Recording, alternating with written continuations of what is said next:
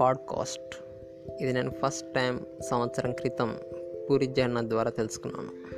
తర్వాత యూట్యూబ్లో చూసినప్పుడు ఇది వెస్ట్రన్ కంట్రీస్లో చాలా ఫేమస్ అని తెలిసింది.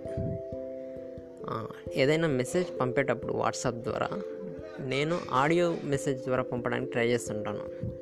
ఎందుకంటే టైపింగ్ అనేది కొంచెం టైం పడుతుంది. మన ఎమోషన్ అనేది టైపింగ్ ద్వారా చెప్పలేం. అదే పాడ్కాస్ట్లో అయితే ఆ ఇబ్బంది ఏముండదు. మనం డైరెక్ట్గా కనెక్ట్ అవ్వచ్చు. సో అందుకని నేను ఇంతకుముందు ఫేస్బుక్ ట్విట్టర్ వేదికగా ఏవైతే రాశానో అలాంటి ఒపీనియన్స్ షేర్ చేసుకునేటప్పుడు డైరెక్ట్ ఇలా పాడ్కాస్ట్ ద్వారా షేర్ చేసుకోవాలని అనిపించింది. This is my introduction